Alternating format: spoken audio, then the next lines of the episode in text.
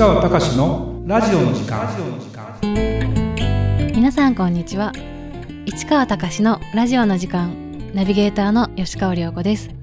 この番組は株式会社国際不動産エージェントがお届けしております。市川さんこんにちは。はいこんにちは。市川隆です。ようこちゃん。はい。えー、ちょ早速今日のもう本題に行きますか？はい、えー今回は WBC 侍ジャパン栗山監督の指導力。信じて任せて感謝する。選手を気持ちよく送り出す。一回も選手が嫌に思うことなど言ったことがない。え飛行機や新幹線の移動中必ず本を読んでいる。というテーマです。はい。ようこちゃん野球見ないかな？あまり見ないですね。なんか侍ジャパンがでもね、はい。WBC で世界一になったっていうのはもちろん。知ってますよね。はいまああのワールドカップとかはねよく国をかけて国の代表で戦いますっていうサッカーとかねやっててまあ野球の場合はなかなか本当のメジャーリーガーが本気になって出てくるかっていうと今回についてはアメリカのメジャーリーガーが野手はもう一流どころを揃えました。ただピッチャーは各エース級のピッチャーはちょっと温存させてされてしまいました、まあ、本人が行きたいって言えば行かせてあげるっぽいんですけどなかなかまだそこまでの権威がなかったんですけど今回の日本の優勝によってそれはアメリカも黙ってないので、まあ、次回3年後なんですけど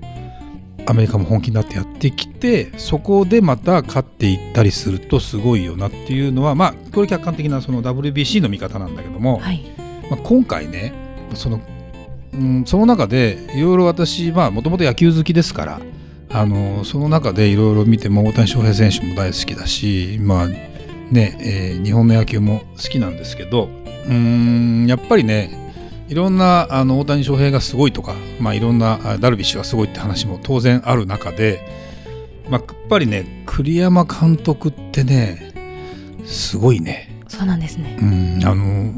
年齢私とほぼ一緒なんですよ。はい。61歳ということで。でまあ日本ハムの監督を結構やられてたと。で今はまあもうやってなくてまたあー今回 WBC の監督になったっていう、まあ、その背景についてはえ今回はやっぱり大谷選手とかダルビッシュさんとかを呼べるということの、えー人脈とか力とかがあるということなんでしょうが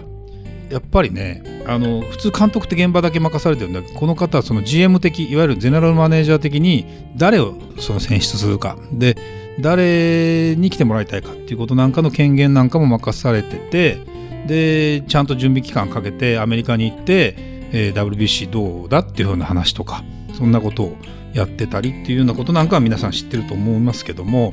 まあもともとねあのヤクルトの選手だった時には目立たなくてでもその後ずっとテレビ朝日の野球解説者になってまあいろいろその「報道ステーションの」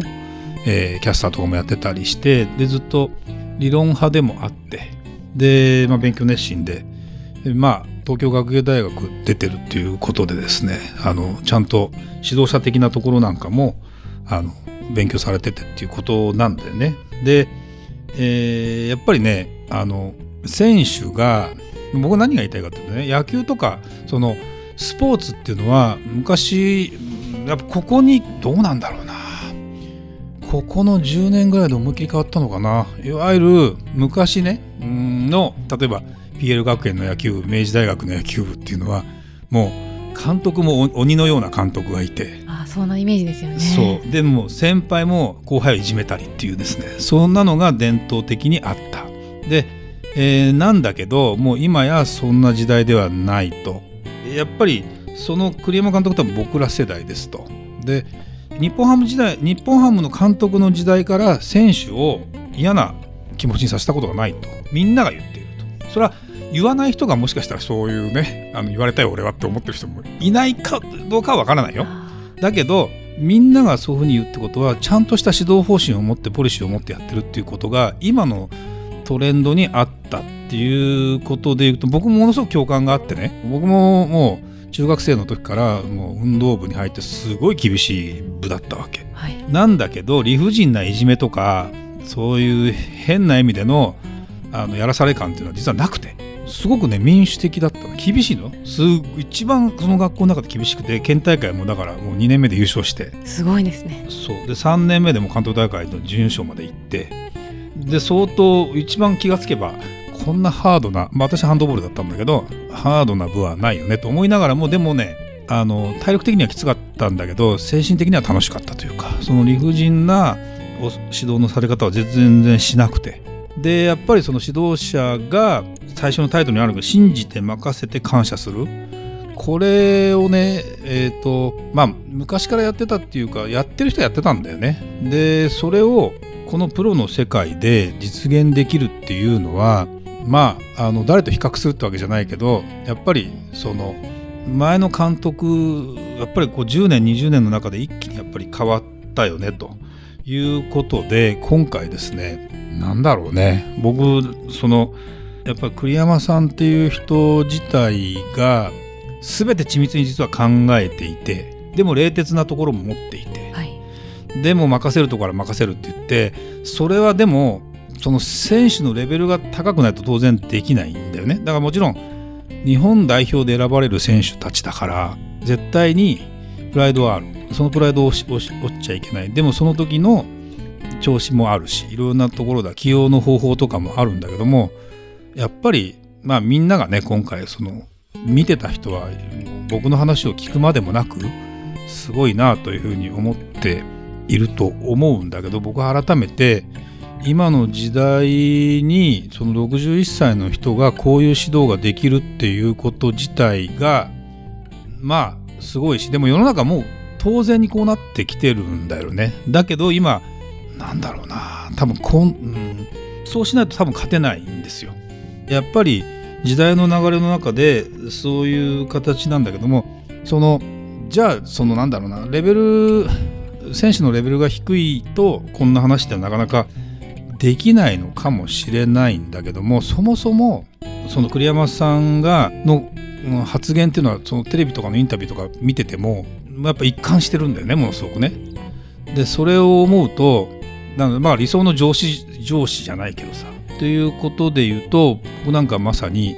同年代ですけど非常に当てはまるかなというふうに思ったりするんだけどまあね運動部まあなんだろうなこのプロプロスポーツの世界っていうのはもうやっぱり一気に変わったのかな？やっぱり全体的なところで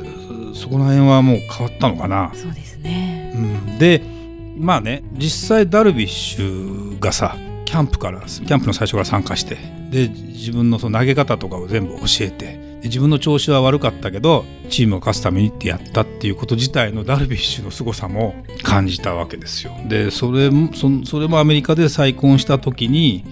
えー、その奥さんがすごいんだろうね。やっぱりその家庭のことも大事にしながら野球のことも大事にしながらっていうふうにやりながら今があるっていうふうにしてやっぱり変わったっていうのってなんかえっていうかさ、まあ、どうなんだろうね涼子ちゃんなんかの世代で言うと、はい、そういうもう厳しいものなんていうのは全然あれなの？感じないの？例えば会社のさ上司がこうだだっていうのってあんま経験したことないのかもしれないけど。そうですね。うん。でそのそうね。僕ももうねその頭ごなしにうんぬんっていう人は中にはいたけどそういう人ってなかなか難しいよねっていうふうに思ってたっていうことを考えるとその栗山さんみたいなのが象徴的にですねあのクローズアップされるけどやっぱりまあ言ってみれば3月のね9日から20だから2週間なんだよね。ものの2週間サッカーのワールドカップもそうなんだけど実際始まったら2週間ぐらい終わっちゃうんだけど、はい、まあ、オリンピックもそうなんだけどその時のうーんなんだろうね。その時持っていくための準備に実は1年2年かけていて。でそこで結果が出なかったら全部責任を取るっていうつもりでやってでも結果を、まあ、けなんだろうね。結果をね出す出さないってところに関して言うとこの会社の経営も似ててものすごく。まあ僕もうちのスタッフなんかものすごくレベル高いと思っているので普段あもうやっぱり信じて任せて感謝するっていうところを実践しているつもりなんだけどもで伸びてきてるっていうふうに思ったりはしてるんだけどなんだろうね。そういう会社じゃない会社もさまあ、中にはありますよね。いや絶対ある絶対ある、はい、絶対ある。でどっちがいいかうんぬんっていうのを別に僕はそのそれをねどうのこうの言う気は全くないんだけどもなんだろうなこの侍ジャパンが勝ってすごいなっていうのを思いながらもこの人間模様なんとなく僕自身はものすごく当たり前だし特にこの場で何か特別にこれが言いたいあれを聞きたいっていうよりもこういう人が監督であってほしいなというふうに思ってるんですよ。はい、でやっぱりまあ、あのサッカーの森保監督なんかも多分その人望いわまあ一言で言うとあれなんだけど人望があるっていうところで最終的にやっぱりあの日本人の監督としてその上で、えー、いい選手を引っ張っていく特に海外で活躍してる選手を引っ張っていけるっていうことなんかを考えるとついにやっぱりそういう人が出てきたかなというふうに思うとなかなかすごいのとやっぱりあれだよねまあ一定の距離感っていうのはあるんだろうけどものすごく話しやすい環境にあるみたいよね。あなるほどでこう例えば先輩後輩がいろいろこうそのなんていうのじ,、まあ、じゃれてるというかさそういうのも全然 OK だろうしその規律云々ってところのピリッとしたところをどこでやってるのかっていうのはちょっとわからないんだけどもだから間に入ったコーチなんかは逆にもう教えることはないわけね。だって一流の選手だから。だけどコンディションを整えるためにどうしてったらいいかってこととかの献身的な支えをしていくとかっていうことで言うとよりあれだよね。なんていうのかな。理想的というかね。そうですね、うん、というふうになっていたりして思うとその短期決戦の話なのかまた1年間の話なのか分かんないんだけどそんなことをですね楽せ楽しませてくれるっていうのがこの日本にあるなと思うと僕はものすごく感動したのかな。改めて。で思って自分もそういう風になりたいなというふうに思いながらこの WBC を見てました。やっぱりすごいなというか。まあ思ったのは何だろうな。本当に期待を期待通りに勝つってものすごく大変なわけ。期待されてそのプレッシャーも当然ありながらそれを勝っていくっていうのはものすごく大変だから多分あ、もう一回やれって言われたらやんないって言ってるよね。あそうなんですね。うん、多分どうかなやらないんじゃないかな。そうそう次の監督は誰なのかって言った時に、まあ、いろんな話をしてる人がいますけど誰になるんでしょうね。というかまあ巨人をやもうあと2年で辞めて3年後には原さんがもう一回なるというぐらいのですねこれはまたすごいあの原さん云々のことよりも連覇するってすごく大変だし、はい、よりそこをやな成し遂げるっていうのは実は連覇したことがあるのは原さんだけなわけ。王監督の次に原さんがやってなったというふうに思うとそういうふうに思うとまたまた役割っていうのはこう変わっていく中で言うと相当あの疲れたんだろうなと思ったりもするし素晴らしいなというふうに思って取り留めない話になっちゃいましたけど。い今後もすごい楽しみですよね。ね、だから皆さんそんな形で注目してもらえるのもいいかなというふうに思います。はいありがとうございました。それではまた次回お会いしましょう。